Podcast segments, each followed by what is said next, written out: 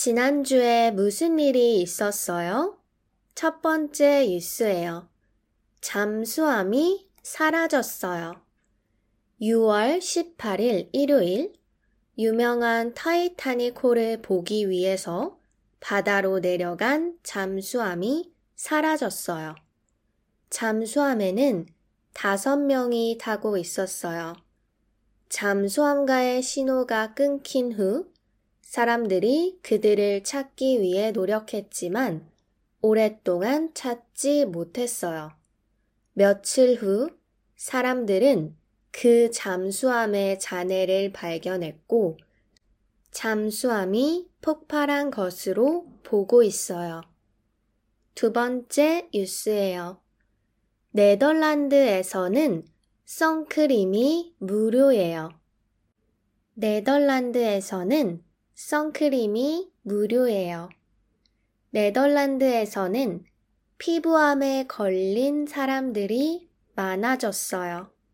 그래서 네덜란드 정부에서는 학교, 공원, 경기장 같은 공공장소에 선크림을 두고 사람들이 무료로 사용할 수 있도록 하고 있어요. 피부암을 예방하는데 선크림이 정말 중요하다고 해요. 많은 사람들이 쉽고 무료로 선크림을 사용할 수 있을 거예요. 세 번째 뉴스예요. 스위스 국민 투표에서 2050년 제로 탄소법이 통과됐어요. 알프스에서 빙하가 빠르게 녹고 있고 기후변화로 홍수, 가뭄, 산불 같은 극단적인 날씨가 나타나고 있어요. 6월 18일 스위스에서는 국민투표가 있었어요.